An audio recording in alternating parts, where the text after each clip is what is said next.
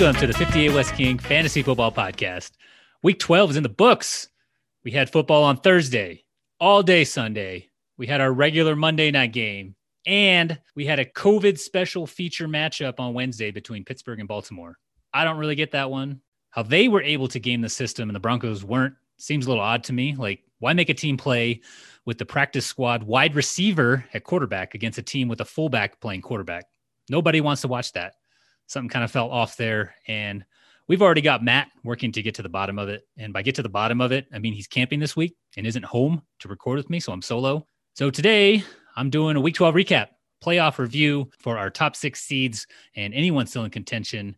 And we'll take a look at the week 13 matchups. Let's do this recap. In our first matchup, we had two girlies, one cup versus. If you would have told me that after Brandon drafted five or six running backs with his first six picks, that he would only have one active running back in week 12, I would have called you a damn liar. But that's exactly how it has gone for him. Only Ekeler was active, and he just returned this week.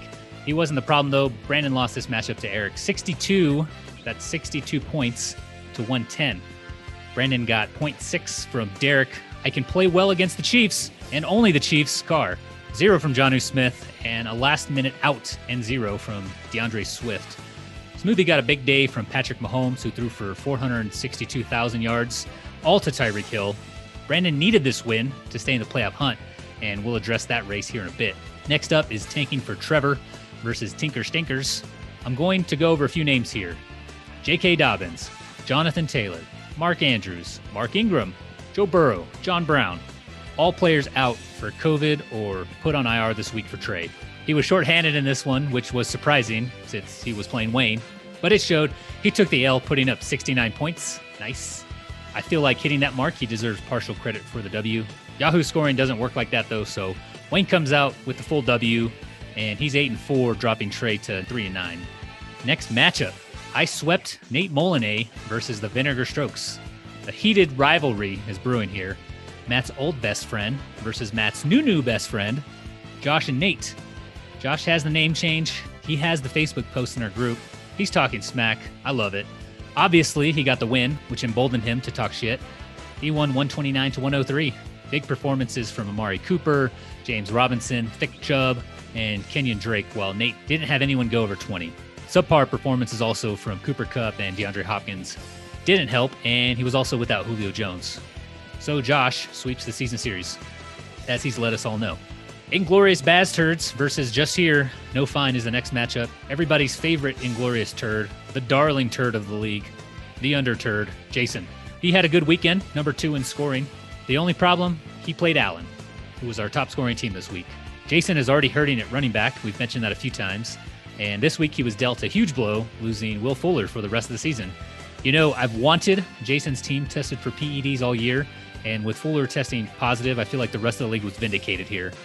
Jason still has a chance, but it gets that much harder. That's what she said. Next up was Peeping Tomlinson versus Boner Jams 03. Matt was projected to win this thing by a field goal, but that's not how this one played out. Julian didn't get the memo on Todd Gurley being held out, but still won 120 to 100. Instead, Julian was bailed out by Jarvis Landry, back from the dead.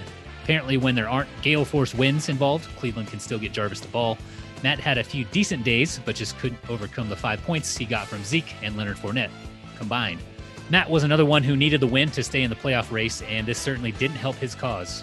Ladies and gentlemen, this is the main event of the evening.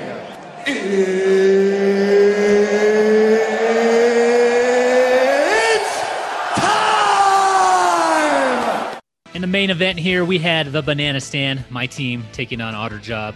Despite Albert only getting five from Alvin Kamara and four from Darren Waller, he prevailed in this one with big days from Discount Double Check, David Montgomery, and DK Metcalf, aka the Darius Slayer. I had a gorgeous 36 from Antonio Gibson, but it just wasn't enough with Miles Sanders bringing me down with six, Helaire with four, and Lockett with three.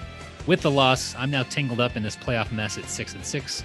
Albert further solidifies his grip on first, moving to 10 and 2. Solid season there from Albert. All right. Before we look at the playoff race, let's take a quick break. Bud Light presents Real Men of Genius.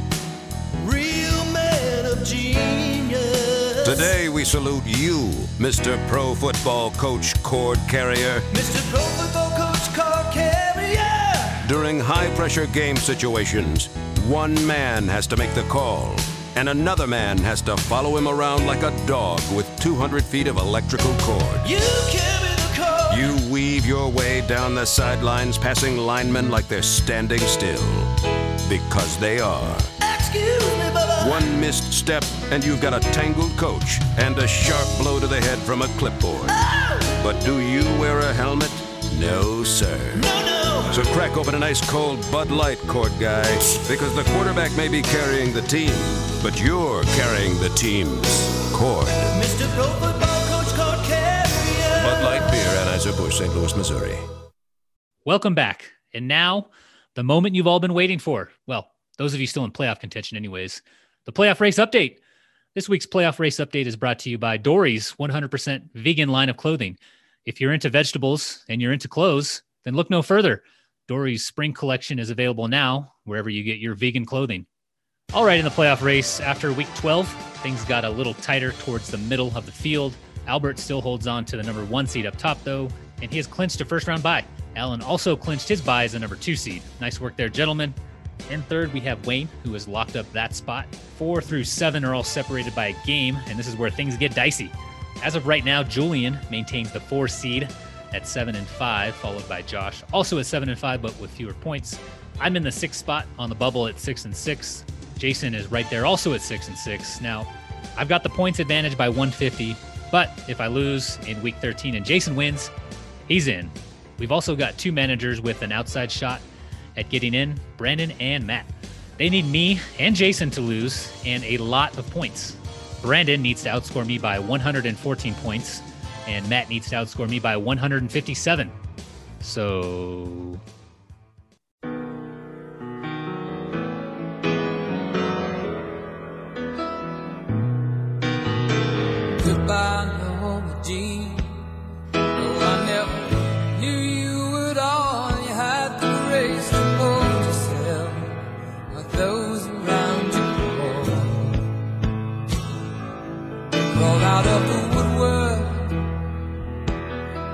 They whispered into your brain. They set you on the treadmill and they made you change your name. And it seems to me you lived your life like a candle in the wind. Never knowing when the rain set in. And I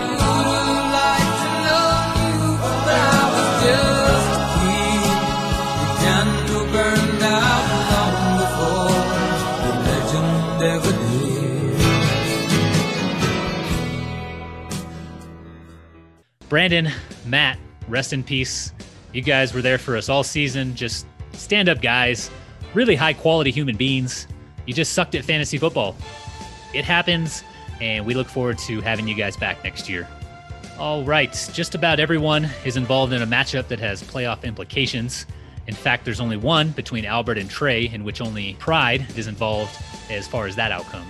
So I'll skip that preview and start with Wayne taking on Brandon. As I mentioned previously, Brandon needs a lot of help.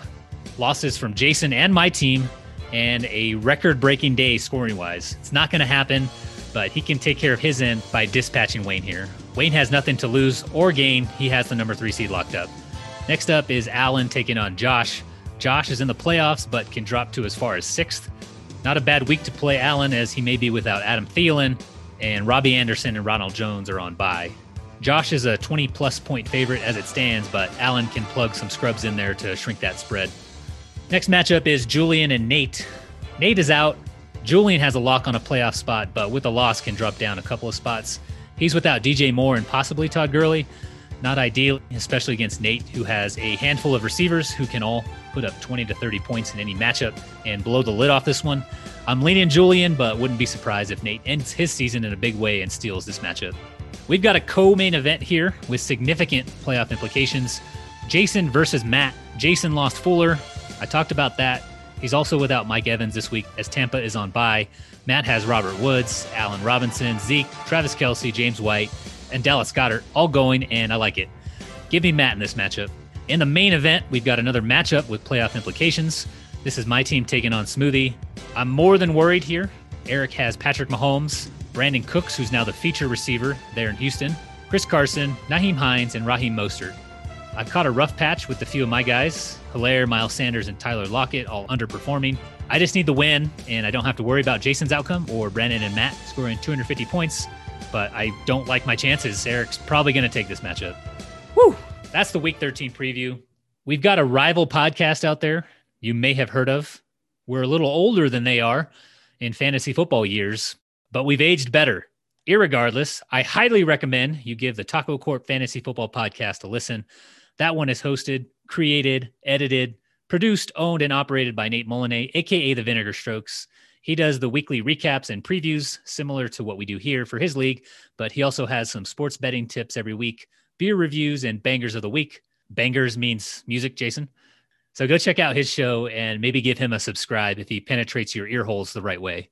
All right, guys, that's all I've got for this week. Good luck in the final week of our regular season. It's now or never for those few teams in the playoff hunt. We'll talk to you guys on the next one. And there's a 92.8% chance the co commissioner returns from holiday on that episode. Goodbye.